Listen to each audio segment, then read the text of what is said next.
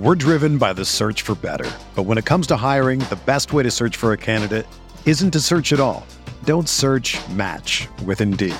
Indeed is your matching and hiring platform with over 350 million global monthly visitors, according to Indeed data, and a matching engine that helps you find quality candidates fast.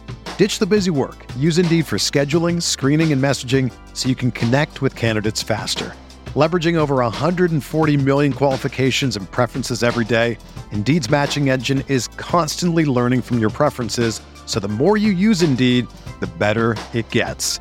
Join more than 3.5 million businesses worldwide that use Indeed to hire great talent fast. And listeners of this show will get a $75 sponsored job credit to get your jobs more visibility at Indeed.com slash BlueWire. Just go to Indeed.com slash BlueWire right now and support our show by saying that you heard about Indeed on this podcast. That's Indeed.com slash BlueWire. Terms and conditions apply. Need to hire? You need Indeed.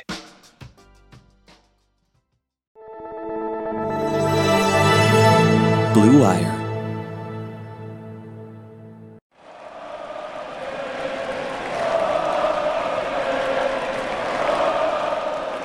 What is up, Nets fans? Welcome to Brooklyn Buzz. I'm Nick Fay. With me, as always, Jack Manuel and Jack. The Nets are advancing to the playoffs. They won the play-in game against the Cavs, 115 108. How are we feeling?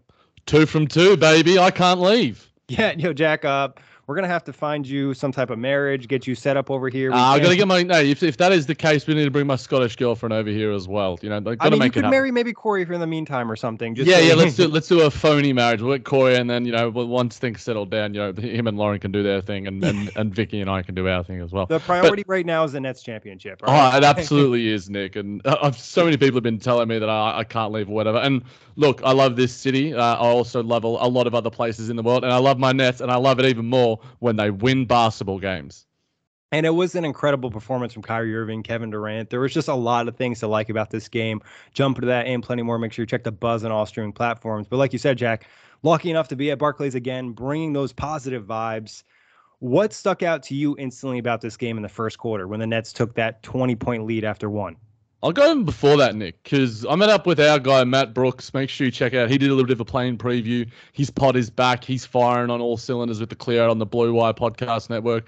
And we were chatting about this game. And we were even talking about, because we both were watching the warm ups, and we saw that KD was locked in. Yep. He was dunking like ferociously. I could tell I'm like, this is different from KD compared to that Pacers game. We were sort of going through the motions, throwing a few layups up.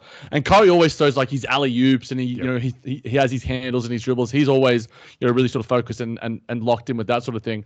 But K and you you saw that in the sort of first half. His defense was extraordinary. Uh, But in saying that, that's where a, a lot of the game, the, the tone was set, was on the defensive end. You got Clax playing absolutely amazing on that end of the floor. Bruce Brown, Kevin Durant, as we uh, alluded to, and you know even guys like you know Andre Drummond chipping in here and there, Patty Mills chipping in here and there. You know, there were just good moments all around uh, on the defensive end, and they lost that a little bit in, in the second half, especially you know in that third quarter.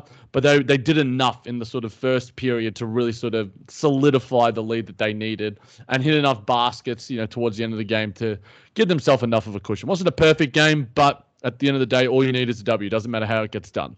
Yeah, and when you play a quarter like that in the first to start the game, like you said, Jack, it gives you that cushion, allows you to play with a little less pressure throughout. And yeah, there was definitely moments in the second and third quarter, even the fourth, where you, you wanted them to be a little bit more consistent and kind of cut out some of those mistakes. But that run to end the first, that was just kind of a taste of what the Nets can do when they're playing on all cylinders. And, you know, you said it, Jack, when you had Kevin Durant blocking shots, forcing turnovers, and, you know, you had Nick Claxton end the quarter with a jumper, which is a rare sighting. It was just a lot of things were clicking at that point. And credit the Cavs, I think, for bouncing back in that second quarter and starting that with a run, but also, you know, shame on the Nets for allowing them to get back in the game at that point because you knew that was going to be the case. And I thought there was a real opportunity to end the game in the second quarter, given how well they played in the first. And just the Cavs didn't even really have great momentum in that second. It was just kind of the Nets making more so mistakes. You know, that's where we had them step out of bounds three times and give Four up. times, I think it was, Nick. Yeah, one. I think one time was Darius Garland. So Oh, right. yeah, uh, like five points off rip because Seth Curry hit a three that was called back off out of bounds. Andre Drummond had a dunk that was called back on out of bounds. So it's just these mental mistakes are your biggest concern with the Nets because when they're clicking and locked in and engaged, we saw what happened in the first. No, definitely, and like I I tried to take notes a little bit at the game. It's a, a, little bit trickier. You have to sort of wait to the timeouts. I'm making like mental notes. I'm like, okay, at 9 4, you know, Kevin Durant had this really awesome assist to, to Andre Drummond. And I think that the, the loudest moments of the game were the defensive moments, funnily yeah. enough, Nick. Nic Claxton's block, Kevin Durant's recovery block on Lauri Markkanen, well, funnily enough, was it, it was right in front of it, I had like a direct line to it, and I'm just I was hype as hell, and then I think it led to a, a, a Drummond dunk, and then there might have been another defensive sequence that led to a Kyrie three. Yeah. Um, it was just those momentum plays got Barclays rocking, it got Hov rocking, got my guy Dermot Kennedy rocking as well, as well as Edie Falco from The Sopranos. A lot of celebrities there tonight. Even your boy Jack Manuel. You know, let's classify me as a Buzz celebrity. I was wearing the Buzz T-shirt while I was there. Hova was a big fan of it. He wants to cop one. Let's do it for Roc Nation. But in all honesty, Nick, that first quarter was it was the game, uh, and I think yep. that it's that's where the Nets were able to show their quality and show that they are a, a team to be reckoned with. Can they replicate that against a much, much better team in the Boston Celtics? Sans Robert Williams. Bruce Brown might think so, but I know that Kevin Randolph just want Bruce Brown to say what he thinks. But ultimately, you the Nets play de- play defense and quality defense. They're going to win games. Yeah, I mean, it's really that simple, especially when they're forcing turnovers and getting out in transition with the offensive talent they have. It's just creating easy opportunities. And you can see at times, you know, the Nets, when opposing teams are set up defensively, it can slow them down, stagnate them a little bit. When they're out in transition, even semi transition off misses, that's when they're really clicking and allows guys to just get downhill. And then all of a sudden the ball is moving, the players are moving, and you're getting wide open shots. I love the fact, too, is early in this game, the Nets really made an effort to attack the paint. And, you know, the Cavs still outscored them 60 to 50, but 50 points in the paint for a Nets team that has been reluctant at times in driving is a nice number. And that's where I think that they what they went away away away from in the the second half. They sort of settled and were a little bit lackadaisical in getting quality shots. Yep. Or they, they they wasted a little bit too much of the clock, and they it took them like five ten seconds to actually get into some sets, and it's sort of just like, all right, Bruce is going to bring the ball up. KD, you're going to move. Kyrie, you're going to move. All right, I'll give you the handoff. Uh, you got 12 seconds to work with now. Whereas early on, they were getting defensive stops and able to get easy baskets. You know, the half court offense wasn't amazing tonight. Yes, Kyrie Irving certainly was. He only missed three shots, and he was he didn't miss a shot in the first half. It was reminiscent of that Chicago Bulls game. Uh, obviously, with with much greater stakes, and he obviously was able to get to the line a little bit too. Some of those were to it were towards the end of the game, but he also had some some awesome assists, and you know some of his defense, you know, was a little bit overzealous at times, and you know, there were times where, you know, Goran Dragic was out there and him and Kyrie and Dragic don't seem to me to be the greatest fit. You know, I think Kyrie with Seth, Kyrie with Patty, mm-hmm. you know, more natural shooter. So I just don't. Uh, Kyrie's a great off ball player, and I thought that he also makes some really good cuts tonight when Bruce had the ball in his hands as well, and, and Bruce was good enough to, to find him. Kyrie Irving's a, a, really great and savvy cutter, and that's when the Nets do look a, a, little bit better. You know, force the, the team to defend you. It's a lot easier to defend a, a stationary person than it is a guy who's sort of cutting and zipping and, and making little movements here. It's just um, a bit more unpredictable, and when the Nets are unpredictable, or they're already they can still obviously generate quality offense you know, by being stagnant and in isolation because they've got Kyrie Irving and Kevin Durant, two of the greatest shot makers we've ever seen. But you got to make it harder on, on on greater teams. So the Boston Celtics, that's where it's going to be a bit trickier. Yeah, Jack, and like you said, it's easier to defend players when they're stagnant, but it's also easier to help off of somebody when they're just sitting in the corner. You know where they're going to be and where you need to get back to, and that's important because obviously Kevin Durant and Kyrie Irving see an extreme amount of double teams, and a guy that was able to kind of capitalize on that tonight was Bruce Brown, be it with you know his shot making or also his passing in this game, and maybe a couple too many shots, but at the end of the day, I thought Bruce was really good offensively, especially when he started clicking on that short roll with Nick Claxton for the oops. Bruce Brown led the team in shot attempts tonight, Nick. in a game where Kevin Durant had 16, Kyrie Irving had 15, and Bruce Brown had 19. Now, a lot of that was, you know, he had three offensive boards also. And I think that there were times where Kyrie and KD could have asked for the ball back, you know, rather mm-hmm. than sort of, and they sort of just like, nah, Bruce, see what you can create down there. And look, he was 8 or 19 from the field, 2 or 6 from 3, 9 boards, 8 assists, 3 steals, only the three turnovers, four fouls, plus 16, led the team there, 18 points, flirted with another triple double there, Kev. I'm not sure he's going to be happy with that. I sort of like how Kevin Durant sort of puts Bruce Brown in his place a little bit. Yeah. You know, in the comments that I was alluding to earlier, Bruce Brown was basically like, "Look, Robert Williams is out, so we're going to attack, you know, Al Horford and and Daniel Theis." And then they brought up that quote with Kevin Durant. He's just like, "What the hell is he talking about? We don't do that shit. We just go out there and hoop." Yep. You know, Bruce is on that sort of caffeine mode, but that's Bruce. That's just the energy that he sort of brings. So it's sort of cool that like, and I think there was also a moment tonight where you know, Bruce could have kicked it out to Kevin Durant, and Bruce is just like, "Oh shit, yep, Yep. my bad, my bad, my bad, my bad." KD my stared at him for like 10 seconds, like after the play, like, yeah, you know, I'm Kevin Durant in the corner wide open, like make the right pass next time. And he said the same thing to Andre Drummond before too. And I like that. I think accountability from Kevin Durant. He's also a guy that's willing to, you know, accept when he makes a mistake. But getting to Bruce, like you said, Jack, a near triple double.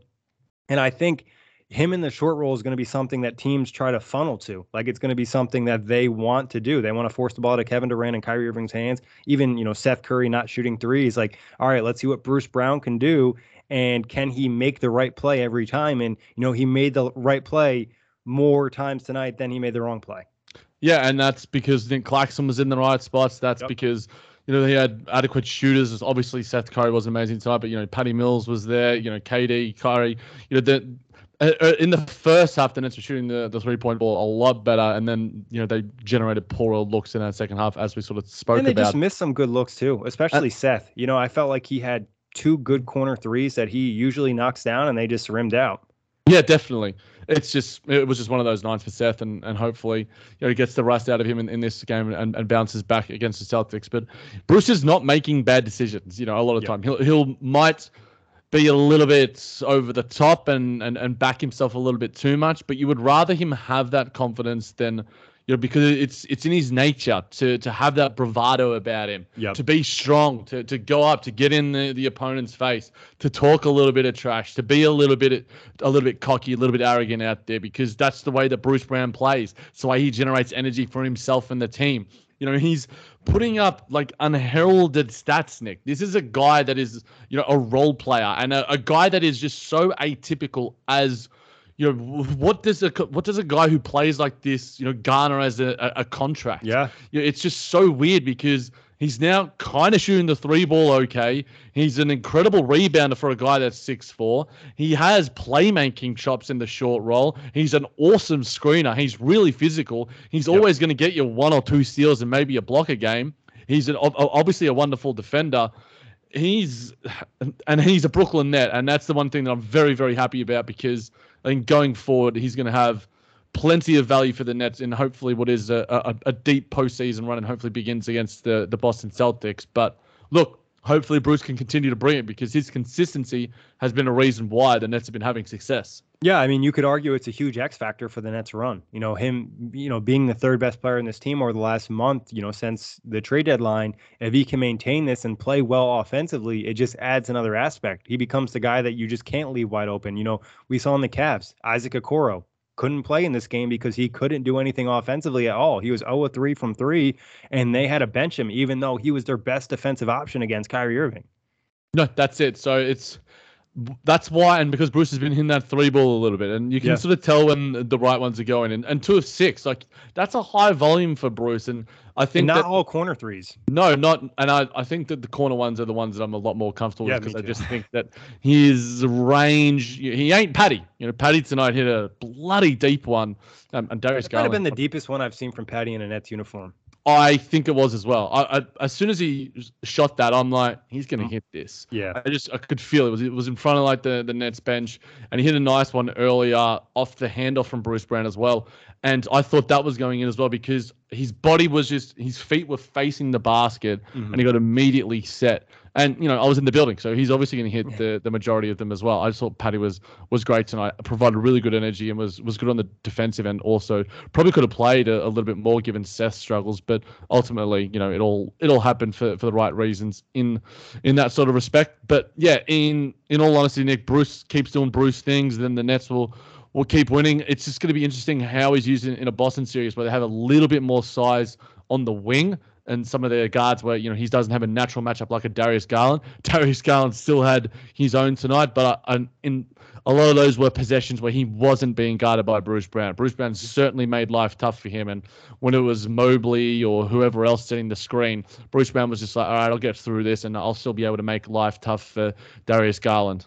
Yeah, I think um, Bruce did spend some time on Jayson Tatum in the last matchup. Obviously, the Celtics kind of forced him off of him. So we'll see what happens with that. Obviously, we'll do, you know, a playoff preview very soon. But getting just a couple more notes on Bruce. One thing I like from the Nets in this game, and we brought it up previously in some of, you know, the previous recaps, is him bringing the ball up and initiating the offense forcing the defense to defend him. And if they don't, now he has a wide open dribble handoff for Kevin Durant, Kyrie Irving, or Patty Mills.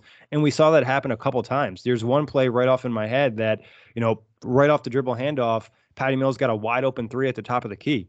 It's just utilizing him. Hey, you're going to sag off five to 10 feet. That's cool. We can use that to our advantage and try to create something out of it. And you saw the same thing with Kevin Durant, allowed him to get downhill a little bit more. So, and like you said, also with Bruce, he's so physically strong that he can set a good screen on those dribble handoffs. And you don't necessarily have to worry about the ball being knocked out because, like, he's a brick wall for his size.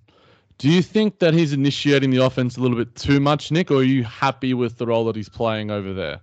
Yeah, I think uh, I don't mind him initiating the offense. I think uh, a couple of the floaters I would have removed tonight. There was a time where he tried to attack Evan Mobley one on one, where it's just like Mobley's a really good player. Yeah, Bruce, you're hitting some shots tonight, but like I think he ended up hitting like the side of the backboard or something, or like low level of the backboard. So I think uh, I don't mind it because it definitely alleviates pressure from Kevin Durant and Kyrie Irving, and just also just like the fatigue of handling the basketball. And in a playoff game, it's different than a regular season game because guys are trying to get that steal. They're trying to get that opportunity to create, you know, just a little burst, a little momentum. So there is more pressure, especially like you saw Rajon Rondo like riding Kevin Durant up the court in the second half. So it just having Bruce handle the ball just takes some of that pressure away. Yeah, and and I think that you pointed out. I want you to share because I don't want to steal your points to make myself sound smarter. That's what I've done for five, over 500 episodes in this podcast. what, what, did you allude to in terms of Bruce Brown's role in terms of initiating and how it allows him to be a more effective offensive player? Um, what do you mean by that, Jack? When like, you were sort when you were sort of saying how it it makes him more of a dangerous offensive threat in terms of the fact that he's obviously doesn't have the the three level scoring that Kyrie and KD do. So if the ball's in his hands, he can you know hand it off and then yeah. cut and, and head to the basket and do those sort of things. Yeah, I mean he can run the dribble handoffs like I just mentioned. Then also he's capable of just putting pressure and getting downhill. I think one thing that I really loved when he had the ball in his hands in this game was when he was attacking the creases of the zone and just trying to force it to collapse. And then, or, you know, you saw Andre Drummond in this game give him uh, what they call a Gortat screen, which is just kind of using a big man to seal the other big man off and giving yourself a wide open lane. So it's creating stress for the defense because going into the game, I think a lot of the game plans don't necessarily have, you know, Bruce Brown. It's like, hey, that's the guy that we're going to kind of let do his thing. And when he's playing well and operating like this, the guys are able to kind of play off him because now they're forced to make an adjustment mid game. You know, it just puts it just puts more pressure on them and it just doesn't allow them to get a freebie, like I kind of alluded to with Isaac Okoro. And I'm not trying to shit on Isaac Okoro. He'll be a good player down the line, but offensively, if you can't do anything and you're not defended, it's playing five on four. Yeah, and and that's that's the thing at the end of the day. So he uh, it's been a, a, new wrinkle and i think that it's it's good coaching from steve nash to to utilize the skill set that we know that bruce brown has had. And it's a, a full credit to bruce brown because what he was initially you know when he was sort of a, brooklyn net was a play finisher that sort of you know small ball five you know the the bruce brown sort of role. Yep. whereas now he's sort of like a point center guard point guard center he's a five tool player. He just does literally everything on the floor. Yeah, it's we, he's a he's a hooper. He's a hooper. He's just a straight up hooper. He just does everything out there, defensive, offensive. You know, all, all the little gritty stuff. We love Bruce. We're driven by the search for better, but when it comes to hiring, the best way to search for a candidate isn't to search at all. Don't search. Match with Indeed. Indeed is your matching and hiring platform with over 350 million global monthly visitors, according to Indeed data and a matching engine that helps you find quality candidates fast. Ditch the busy work. Use Indeed for scheduling, screening, and messaging so you can connect with candidates faster. Leveraging over 140 million qualifications and preferences every day, Indeed's matching engine is constantly learning from your preferences, so the more you use Indeed, the better it gets. Join more than 3.5 million businesses worldwide that use Indeed to hire great talent fast. And listeners of this show will get a $75 sponsored job credit to get your jobs more visibility at Indeed.com slash BlueWire. Just go to Indeed.com slash BlueWire right now and support our show by saying that you heard about Indeed on this podcast. That's Indeed.com slash BlueWire. Terms and conditions apply. Need to hire? You need Indeed. If you're a basketball junkie, then you know there's no better time of year than the NBA playoffs. Twice a week, JJ Redick is cooking on his podcast, The Old Man and the Three. He has guys come on in all stages of their careers to talk about the league and share stories you won't hear anywhere else, including Devin Booker on why he talks so much trash, Ray Allen's epic free throw competitions with LeBron in Miami, and the moment Tyrese Halliburton knew Pascal Siakam would be a good fit in Indy. In addition to player interviews, every Monday JJ breaks down the top three things happening around the NBA with unmatched analysis not outlandish takes, and is often joined by masterminds of the game like Tim Legler to dive deep on rookie reports, trade breakdowns, and why is mean mugging now a tech? You won't find another outlet that covers the game as comprehensively and with such insight as JJ does it on The Old Man and the Three. Make this your companion podcast during the playoffs. Listen to The Old Man and the Three ad free on Wondery Plus or wherever you get your podcasts. Yeah, and the Nets are going to need him, like I alluded to before. But moving over to a guy who just had a classic, you know, just an excellent performance in so many different aspects, and that was Kyrie Irving. 34 points, 12 of 15 from the field, three of six from three, seven of seven from the free throw line, three rebounds, 12 assists, one steal, and four turnovers. I mean, he really couldn't have played much better offensively. No, he is as pure as it gets. That that that was the the the adjective that sprung to mind, and I might have stolen it from a, a, couple of fans I was sitting next to. They're just like, "He's so pure, man. He's so pure," and I'm like, I mean, yeah. that's what KD calls it. Every time he's like, "Yeah, he's just a pure hooper." I mean, it's just pure basketball, and, and like a lot of players around the league, it's just effortless. He's just the way he moves. There is a, it, it's it's almost entrancing. You know, you just sort of it's you get lulled into this weird trance where it's just like you're on drugs or you're high or something. It's just like I can't stop watching this thing. Uh, it's just that the, there's 17,000 people in the arena. There's Jay Z over there. There's Kevin Durant over there. There's Steve Nash over there. But all I, I can't stop watching Kyrie Irving dazzle with the ball in his hands, whether it's shooting a, a, a three or weaving through defenders or you know finishing layups or finishing off the glass or you know finishing ridiculous buzzer beaters. He's just he's in his bag right now, Nick, and, and that bag is, is, is deeper and deeper. I brought over, you know, a suitcase where I was allowed to bring about 23 kilos, which is about 50 pounds for those playing along at home in the, the old northern hemisphere. I feel like that Kyrie Irving's skills, I need to get three extra suitcases to fill up the depth of his skill set as his bag. Yeah, I mean, his bag is probably luggage for a family of eight. Like it's really like that. I mean, it's incredible to watch, and you're lucky enough to see it in person two times in a row, and both great games. But obviously we know he can do this from a scoring perspective. I think what I was most impressed with in this game was his passing. There was just plays in this game where he was setting up his teammates and he was doing it in a way where he was purposely taking the attention of the defense and setting up an Andre Drummond for an easy dunk. Yeah, and t- tonight the via the Brooklyn Nets page, the first Nets teammates to record 20 plus points and 10 plus assists. Oh, 10 or more assists uh, since 1993 with Kevin Durant and Kyrie Irving tonight. The I think in the first half they were the ball movement and the this is the the identity of the Nets right now in terms of the, the way that they move the ball around. Yep. You know, 33 assists for the team on 45 made field goals. You know, a lot of that was, you know, Clax dunks, pick and roll stuff with Andre Drummond, all those different little things. And it's just like the Nets while they have their prime A superstars, you know, the great cut of meat, you know, the the I don't know what are the good cuts of meat in terms of like beef or whatever, but they are the nice steaks, the old rump steak or whatever. But you still got a classic like your little, you know, Shake Shack burger with a bit of beef mince over here with Bruce Brown, Andre Drummond, and Clacks with a little bit of buffalo seasoning. I actually went to Shake Shack tonight before the game, Nick. Bloody delicious. Yeah, I'm Um, but it, it was not as delicious as Kyrie Irving shot making tonight. I was salivating. Yeah, I mean, like you said, Jack earlier, he missed one shot in the first half, and it wasn't like he took easy shots. There was plays I like the fadeaway over Kevin Love. Actually, Kevin Love played relatively good defense, and he was fingertips away from the ball, and Kyrie just kind of banked it in. It's just like, damn. I mean, there was just some plays in this game, and it was just like, wow. And I mean, he didn't miss from two. His own all of his misses were just from three. He was three of six from deep, and every every two point shot he hit in this game. Th- and and this is it's a scary sight because look, a, a part of me is just like, uh, it's Curry gonna have one bad game in Boston. A part of me just feels that that could happen. You know, obviously, I don't think I have any wood in this Airbnb that I'm currently at right now, Got but you. Nick's gonna Nick's gonna knock on it for me.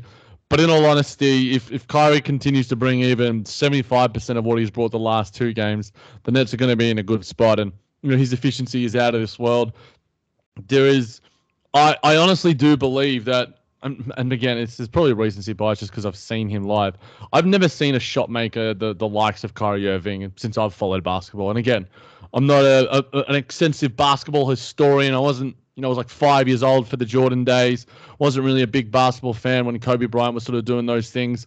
But there is a unique creativity and imagination that Kyrie Irving brings to this game of basketball that few of us can even dream of. It's just like how and why and Yeah, when and where and what and when. It's just like he's on another plane, another level of just hoops, man. Hoops next level.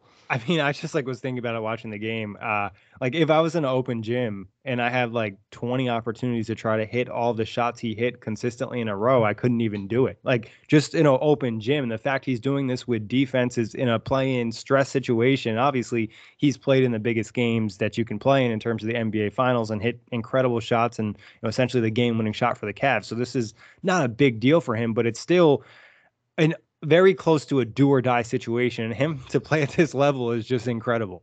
Yeah, and now get some rest before Sunday. So it's just like, you know, you put it all out there. You know, 34 points on 15 shots, Nick, is just. Uh, I'm, I'm laughing. That's the only way I can describe it. Yeah, I mean, it's just really incredible. It's just really good stuff from Kyrie. And hopefully, this is just a start of a very hot shooting stretch that lasts, you know, for the next three months. Hopefully, hopefully, hopefully, fingers crossed.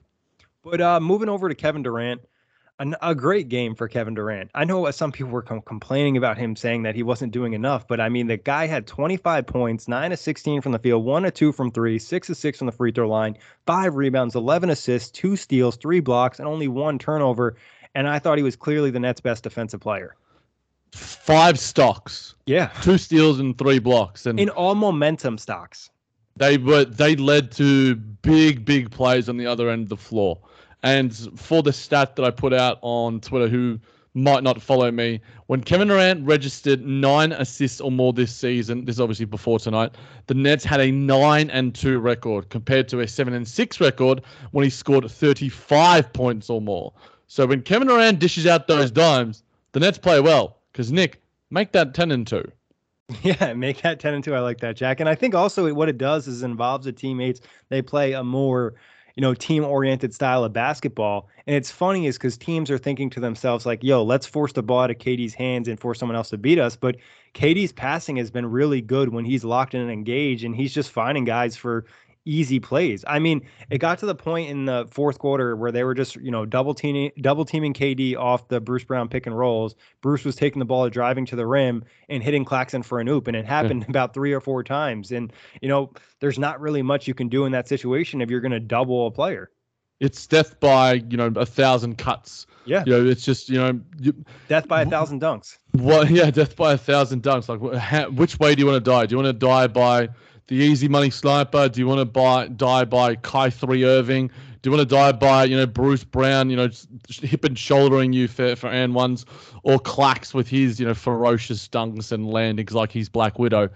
Ultimately, that's where we know where the Nets look best. You know, I've put out lineups and combinations and stuff. I'm running out of stats, Nick. You know, I hope this see the Nets go for a very very long time, and I have to find new stuff but it, it, it's it's obvious where the Nets do look best and the combinations they do look best. When it's Bruce, it's Clax, it's KD, it's Kyrie, and it's whoever else. Seth, yeah. Patty, Kess, whatever the the Whoever's occasion. knocking call. down their three point shot. Exactly, and you know, look, you might throw Joe Harris in that next season, but that's a discussion for another day. But And that would be very, very fun. And you know, you have the potential to swap Bruce out for Ben Simmons, who we'll touch on again at the end of this show. more Ben Simmons news, and we literally recorded a couple of days ago. Yeah, I mean, I, I was just really happy with the performance from Kevin Durant, just very locked in and engaged. And then when it came to the time for him to step up and be that closer, he hit just incredible shots. You know, there was one pull-up jumper over Evan Mobley. Mobley played as good as you really could play it, and KD just knocked it down. He's the most unguardable player that we've ever seen. I've, I'm throwing out the hyperbole today because honestly, it's it's probably not hyperbole because I think it might maybe the hyperbole that I was using was probably more in relation to Kyrie Irving, but Kevin Durant literally is the most unguardable player that we've ever seen. And I think with the size that you alluded to, you know, Kyrie Irving was raving about it. It's sort of like when people talk about LeBron James and Luka Doncic because those guys are a big guard, six seven, six eight, six nine, so they can see passing angles that the likes of you know Darius Garland and, and some of these other shorter guards can't see. Kevin Durant's as tall as Andre Drummond, who's our center. Yep. He can see over, under, through every angle that he needs to, and you know he's passing, he's dropping dimes like it's no one else's business. Now, obviously, uh, that relies on you know the the great angles that Bruce Brown is rolling in, Andre Drummond rolling really hard, Clax rolling hard, making and, and all those guys making the right plays out of the short roll. But Kevin Durant's doing the right things and, and hitting those teammates. You know, only the one turnover tonight for 11 assists. That's some Chris Paul shit. Yeah, and I mean honestly, it was a good play from Lauri Markkanen. Obviously, I think KD has a tendency with the bounce pass to have more turnovers, and Marketing, you know, just made a good play. I think KD kind of underestimated him, and then later in the game, he kind of turned it up. Uh, like the the thing that really stuck out to me is like Markkanen did a solid job, but then it would have got to the point where he was like had him in the post on baseline, and then he beat him off dribble and got the wide open dunk. That's kind of when you knew that this game was going to be over because the Cavs, I think, at that point just started to run out of options of what they can throw at Kevin Durant. No, and ultimately they couldn't generate enough offense for Yeah. more important stretches for themselves. And Like, credit yeah, the Nets defense. No, yeah, and definitely. And I think that the Nets defense in the first half, where they limited Darius Garland, they limited Evan Mobley, it was Kevin Love that was the leading scorer in the first half. And, Yeah. you know, he was hitting some tough shots and he was bullying Kessler Edwards a little bit, and who we'll get to uh, probably at some point. But in, in all honesty, Nick, you know, Kevin Durant, Kyrie Irving, our two leaders, you know, leading us to, to the all important win and hopefully more of them going forward. Yeah, I mean, they played like superstars in a game that you want them to play like superstars. You want your best players to show up when it matters and when you have an opportunity to go to the playoffs, and they did that. And just to touch on the Nets defense, one thing I'll say I liked what they did tonight is they forced a lot of guys that you want to see shooting the three ball. Like I mentioned earlier, Isaac Okoro 0 with 3 from 3, Rajon Rondo 1 of 5 from 3, Cedi Osman 0 with 2 from 3. You know, yeah, Garland was 3 of 6 and Love was 3 of 4, but LeVert 1 of 2, Markkanen 1 of 4, and Markkanen had, you know, some good looks, but a lot of time I thought the Nets did a solid job contesting out there. So limiting the three point shots for the other team has been an issue for the Nets the last two weeks of the season. It's nice to see them have a solid game in their first postseason matchup. Yeah, absolutely. And and we know the Nets aren't the, the best defensive team in the world. There's noisy stats out there about the Nets being one of the better defensive teams in the last month of the season. They also had one of the easiest runs home, so you know they're playing defense against you know the likes of Orlando and some of these other teams. So you can take that with a, a grain of salt. I think that statistically you need to. This is sort of like where you go, okay, stats versus eye test. What am I going to lean towards when it comes to providing the greatest level of context to what is relevant? Here, it's probably you know the eye test. You know, Yeah. can the Nets play good enough defense for important stretches? Yeah, they've shown they can do it, but it's going to be harder when it's greater offenses. When you've got Jaylen Brown, when you've got Jayson Tatum, when you've got Marcus Smart, you know, when you've got you know probably a few other guys that'll chip in here and there for for the Boston Celtics. But yeah, a guy like Jayson Tatum, a guy like Jaylen Brown, stopping those guys. That those sort of players, especially Jayson Tatum, are pushing the realms of Kyrie Irving, Kevin Durant status where they can just make you look silly despite playing good defense on them. And you still need to maintain good defense. And I think one thing that the Nets did well tonight as well, I thought, was as a team rebounded the ball really well to finish possessions. There was a couple of times where, you know, they they were really, really good and the ball just tipped out. And I'm just like, okay, that was a good defensive possession, and they were trying to all really get the rebound, and it just deflected, and, and the Cavs got another shot out of it. But I think overall, you know, they're rebounding tonight. Let me take a quick look. They had 43 boards to the Cavs 40. And the Cavs are a little bit bigger of a team, so that I think to the fact that they could gain an advantage. You know, obviously Drummond's going to do his thing there. You know, Bruce Brown was amazing on that end of the floor, and Clax continued. There was some boards. Great Clax rebounds, bro. Oh, again, I had a it seemed to me like a lot of the really great moments from tonight were you know happening on my side of the court. He just like I was just like, wait, how high did you actually jump? It felt like he jumped up that his head was probably at level with the rim, yep. getting the rebound. I'm just like, man, my my dude Clax has got hops. I was yelling at Clax City. No one joined in, unfortunately, like they did when you were at the game. But you know, I think that that everyone knows that Clax City, he can he can he can hop, mate. He can hop. Yeah, I mean, he got up on a couple of those oops too, and I think funny enough, Clax is actually the next point I was getting to, and it's like you mentioned the the the great defense the Nets can play compared to just like you know the good to pretty good, and I think when Clax is on the floor, you can see the difference. Like there's just a big difference between what he can do defensively and what Andre Drummond can do, and obviously that's not a hot take in any way. It's just Clax's versatility, but also his shot blocking, like you alluded to, Jack. Five blocks for him tonight and three. Five blocks, Nick. Five, and he got to play extended minutes too. Yeah, and two of them were on Darius Garland, a guy that's hard to block because yep. he's very crafty going to the rim, and they were clean as hell. And uh, the the block on the Kevin Love dunk attempt, I love the attitude he had afterwards. It's like get nah. that shit out of here. Oh man, Clax has like I want to be as cool as Nick Claxton. I'm never going to be. like I'm just not. Like the dude is like a chiseled god. He's got the the gorgeous locks. He's an insane athlete who can just block anything. And it like when he dunks, he like he just sort of throws his hair up. Yep. It sort of like feels like he's trying to get himself injured after he dunks. It's just like Clax. Don't get it, it's similar to it's like Bruce. a celebration almost when he dunks. yeah, and I, and I love it. I absolutely do love it. You know, the and I think that him and Bruce sort of just give you that little bit of extra oomph. You know, we always talked about, you know, X factor sort of things in previous Nets iterations. You know, what can they do out on the floor? But Bruce and, and Nick bring that in spades on both ends of the floor. And, you know, when they're both out there, Nick, the Nets had a 103 defensive rating in 325 minutes. Don't know if I tweeted that one out yet. Maybe I'll have to tweet it out tomorrow. I've lost track of all the, the stats that I put out there, but it's a two man combination. In 325 minutes this season, the Nets have a 103 defensive rating when both of our best defenders, with Kevin Durant obviously, are out there. Actually, might add Kevin Durant to that mix and see what we get. Yeah, I mean, it, it, makes sense given what the guys can do, given their versatility too between the two. You know, Clax obviously can switch essentially one through five, and Bruce Brown's a guy that if he does get caught in the post against a big, you feel at least he's going to put up a fight. So really happy with the way Claxton played. It's actually somewhat, I think, surprising that Drummond was plus nine and Clax was minus two. Yeah, no, I agree with that. Uh, there was actually a guy a couple of rows in front of me. He's like, "Bring on Drummond," and I'm like, "Why?"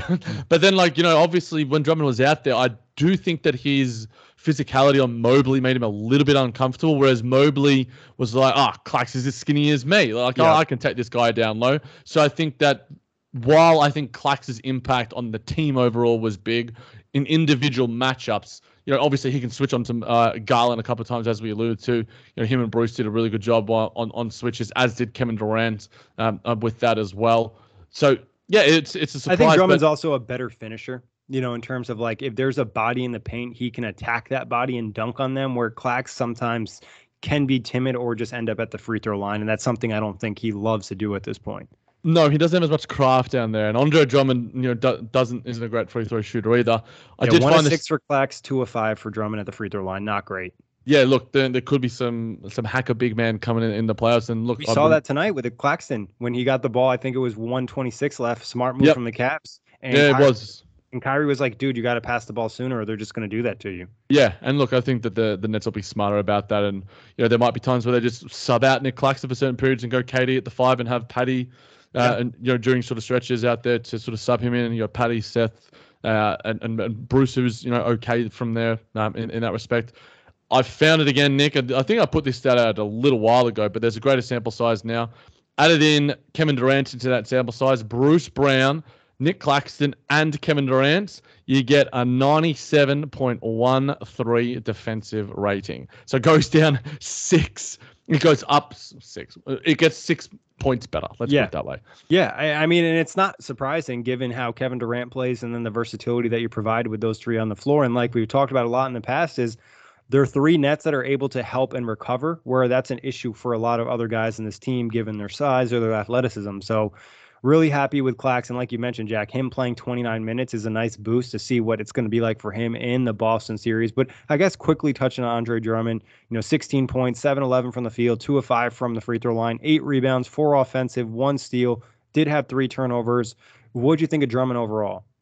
Yeah, this was the good and bad from Andre Drummond because there were just like there were times where I don't mind if a guy fouls, but there were just times where Andre Drummond fouled for like wait, The why first did you two fouls were dumb. That was so dumb. And it's just like, I always, I don't always say, but I, think I should always say, if you're going to foul, make him earn it. Like, Evan Mobley is like, he's a foot taller than me and probably weighs the same.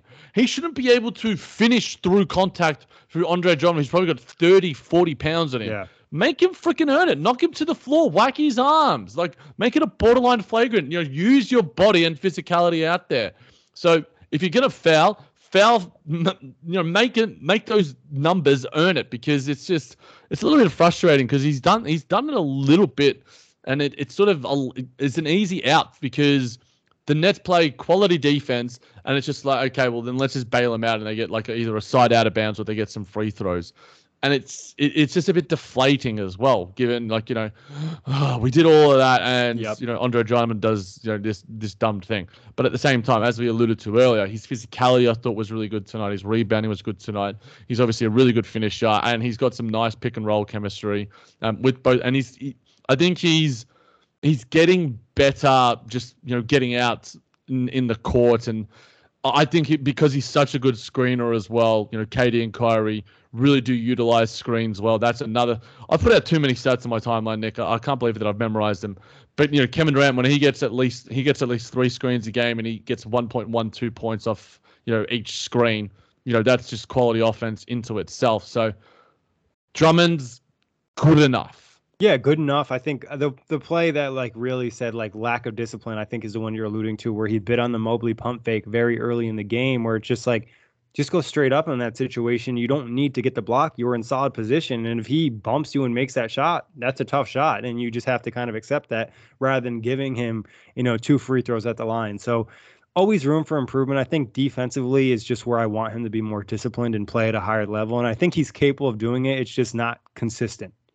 Yeah, and that's why it's th- this was sort of the point where is this the most? I'm going to actually look it up as well. Is this the most minutes that Clax has played? You know, for a certain period. I'll look it up on basketball. I think it's definitely probably the most minutes he's played in a playoff game by oh, far. E- easily because and and that's you know last year you know he was played off the floor because he was just he didn't have the consistency he wasn't impacting the game well enough on both ends of the floor whereas now the identity of the team allows him to thrive on both ends. You know, he's a wonderful athlete. You know, the when obviously, like you alluded to, we've spoken about. We'll we'll, we'll be repeating a few points here.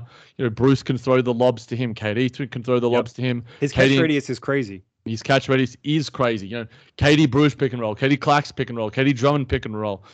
KD, KD can do pick and roll with absolutely anyone on this roster field.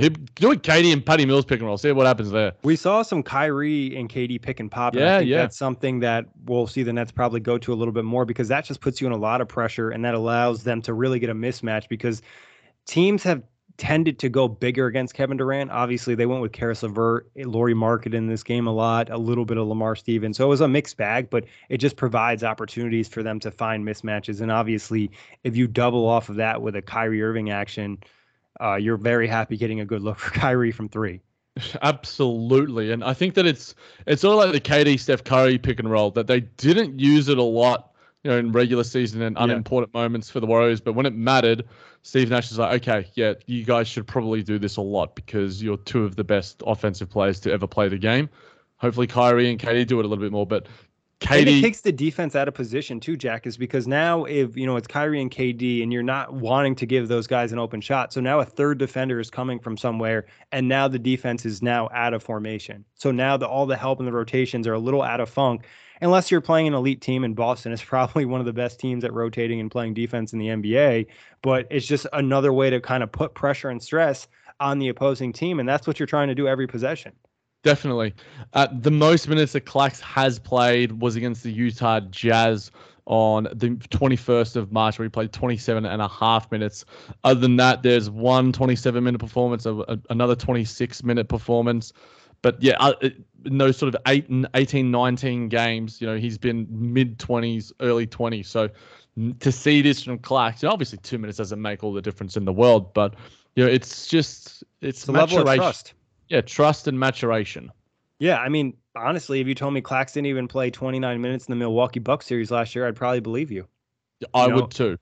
So uh, it's really great growth from him, and like we talked about, a lot of the things that he's developing that are just you know natural big man things on the floor. But Jack, what do you want to talk about next?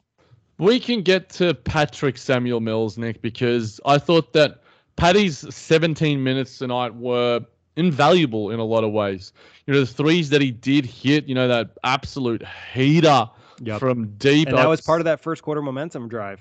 It really, really was, and you know, he got the other three that he got was off the the nice little handoff from Bruce. You know, and I think that can be a nice little sort of combo that I think can be utilized a little bit more too, because now that Patty's feeling himself a little bit more, you know, off handoffs and, and off movement is where, you know, he, he can hit a, a lot of threes. And, you know, that it was one of the, the tougher threes. You know, obviously the deep, deep three was incredibly tough. But, you know, the, the, the go ahead, straight ahead threes are a lot tougher because of the distance. But I, I think I chatted to you off wax. I was sort of talking about the fact that I knew both of those were going in. Just there's a sense that us Aussies have for each other. and we just have this understanding. It's like you and I know KD or any other American out there. You just know, yep, that's money. But with me and Patty, there's just this this synergy. It's like Freaky Friday. Uh, but I just know what's going on with Patty, and I, I thought also today his defense was really really good. I, I thought that he showed some really good chops there, and one of the most egregious absolutely awful, worst freaking calls I have ever seen. Literally ever seen. And again, maybe it would have been a bit more consumable if I was watching it on TV, but in person, I watched it happen. So let's paint, let's paint the picture for everyone playing along at home. Patty Mills goes up to jump and get a rebound. He jumps straight up, and the Cleveland Cavaliers defender proceeds to jump on top of him. Who gets called for the foul, Nick? Patty Mills. What? What are we talking about? Yeah, there was a couple uh, questionable calls in this game. Obviously, we had the Goran Dragic flagrant foul, which, I mean, if we're calling that a flagrant, then there's a lot of things that are going to get called for a flagrant in this day and age. But like you said, you know, Patty just came out with, you know, his juice is back, his energy is back. Maybe that's you being in the States. Maybe that's just him finding his momentum. Maybe it's a combination of both. But the Nets can really use that energy burst and some of those just hustle and extra plays. There's a couple, like you said, Jack, a couple good defensive plays. You know, there was one play where he made the save under the basket after I think he got a strip. And that was just like, all right, Patty, that's like uh, he's going to get beat sometimes just given his size. But if he can counter that with making some of these positive plus plays defensively, it goes a long way it goes a massive, massive long way, Nick. And the reason I had to just mute my mic there was because uh, New York City is quite loud, despite the fact that it's 11:39 at night. Uh, but yeah, this was just big a, surprise. yeah, no surprises there at all. Hopefully, this mic is getting some good sound quality out of it. Because look, Seth Curry wasn't great tonight by any stretch of the imagination. He had double the amount of minutes of Patty Mills, and I didn't necessarily agree with it, but just having Seth out there, he was still plus five. But Patty Mills was plus five in his 17 minutes as well. So ultimately, it didn't change the result. But if it did, I think we would have heard, you know, a lot of people say, well, why didn't Patty Mills play 25 minutes and Seth Curry play 22 minutes or something like that? The result is what it is. Uh, but Patty showed that, you know, he's he's getting his groove back. Patty gets his groove back. Yeah, and I think just touching on Seth, he just like wasn't very in rhythm the game. He wasn't very involved with a lot of the sets, and some of that's also the Cavs didn't really help off of him, and that's why we saw some of those, you know, Bruce Brown oops or Andre Drummond or Nick Claxton getting wide open dunks is because they weren't pulling off Seth, but also I just felt like he wasn't super involved in the game plan. He also too made a couple good defensive plays out there, you know, just trying to make the right rotation or reading the floor. There was one transition play where he was coming back and made just a perfect read off Caris LeVert and picked off the pass he was throwing to the corner, where it's just like, okay, Seth, like similar to Patty, he's gonna get beat sometimes given his size, but if he can make a couple, you know, impact plays, that's gonna be huge. Yeah, and I think that that's just the team overall, Nick. When you know the best defensive players are doing their thing, and Kevin Durant is leading the way. You, you can't help but follow, you know, or else you're you're gonna get taken off the floor. You're gonna lose those minutes. You're just gonna get scolded by your teammates. You know, all the all of that and and more. So look, Seth wasn't great tonight by any stretch of the imagination. Hopefully, it was just some of the discomfort from the ankle, and hopefully a little bit more rest uh, and immobility allows him to get a bit more strength in it, and and just a you know, hopefully it's it's feeling a little bit better for you know the tougher opponent going up against those Boston Celtics, you know, a, a, away from home. But if he isn't, then maybe Patty plays a little bit more. We'll see how it does pan out. But now the Nets have both of those guys. You know, Seth has been tremendous for the Nets despite you know the injury that he has been playing through, and Patty Mills is now starting to play. So hopefully we can get both of those guys, you know, fit and firing because it just gives the Nets a bit more versatility from the perimeter and unlocks things a bit more offensively. And now they have another option too, given Goran Dragic is back. You know, he didn't play much in this game, a little bit under 10 minutes, finished with three points, one of three from the field, one of one from three, two rebounds, zero assists, did have one steal. He stole uh, the gonads from Darius Garland. I guess he did. Yeah, obviously got called for the flagrant, which was a somewhat momentum play in this game. You know, the Cavs ended up having a five point possession because they he hit the two free throws and they ended up hitting a three, I think, off an offensive rebound. So that was pretty important. Obviously, not a huge fan of that call. And Goran too looked like he was a little out of rhythm or out of rhythm, given he you know was just sitting in a hotel room for the last five to six days in Atlanta. Yeah, but he hit the first shot that he took, you know, and it was just like, and it was part, another. It was part of that momentum run too. Yeah, no, it was. It's just you know, basketball is energy, Nick. It's it's yeah. a very hard thing to quantify when you're just at a game. You sort of just you feel the rhythm there. Yeah, you can like sense it. Yeah, you can. There's something in the air tonight, as Phil Collins would say. But uh, in yeah, Goran Dragic, you know, it's just good to have an, another healthy body out there, and and hopefully going forward, you know, he, this at least being out there does him the world of good because you know his ball handling you know, is, is is is important to alleviate some of the pressures from Kevin Durant and, and that sort of thing. I don't know if he gets a few shots here and there, but you know, he's just got to get. He, he still isn't totally acclimated to this team's tendencies fully. Yeah. But I still think that he provides, you know, a skill set that is positive for this Nets team overall. You know, he can shoot the three ball okay enough. He can get downhill well enough. He's a really, really good passer. It's just that sometimes, you know, some of the other guys aren't ready enough for some of those passes because you know, he still has a, a high level of creativity and savviness that I think uh, is is going to have an impact on this Nets team. And he plays with some grit too. I think you love that. And then he's obviously hit some big shots for the Miami Heat in their postseason run and their run to the finals. And obviously he's not going to play that type of role with the Nets, but you know there's going to be opportunities for him to step up. Uh, and touching on our guy Kessler Edwards, rough rough night for him. Zero points, 0 of 5 from the field, 0 of 4 from three. Had no other stats in this one definitely felt like uh, just a nervous rookie on the floor. Yeah, he was certainly green tonight. It's like. Yep. I don't know. I'm just maybe it's because it's getting a little bit later. Maybe it's I don't know. I'm starting to get over the jet lag, Nick, but maybe just kicking back in again. But for those that are the below deck fans out there, where they call the the people that are on the on the deck the deckhands you know, that are green, that are inexperienced. Well, Kessler Edwards was green and inexperienced, and you know he missed all four of his three-point shots. He missed the other shot that he did take as well, and some of them were ill-advised. He was minus ten in those eight minutes, but I think that to get that rust out now is going to be a good thing, and hopefully we head forward into the Boston Celtics game. I think Kessler is going to be more important for that game because it gives you another body, and even if he doesn't do anything offensively for us, as long as he gives you a level of capability on Brown and or Tatum, that's going to be the gravy thing. You know, he had a couple of shots today to be good because I think offense, he needs to just hit like one or two threes to make him stay honest. Or in just an easy layup, get in yeah. transition or something. I think that that just sort of gets out the rust, gets out the nerves and such, and that could certainly happen. So, on, honestly, Nick, you know, I I, I wasn't surprised uh, that it sort of happened with, with the Kess Express tonight. But look, this is it, it, happens to everyone. I'm not sure everyone can be Kevin Durant in, in their first, you know, really.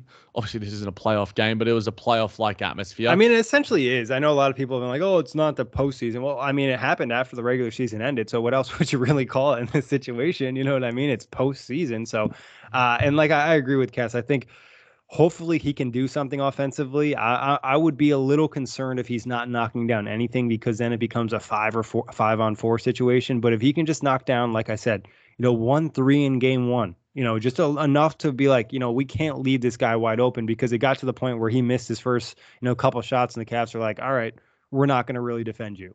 Yeah, and we'll see how it, it pans out against the Celtics.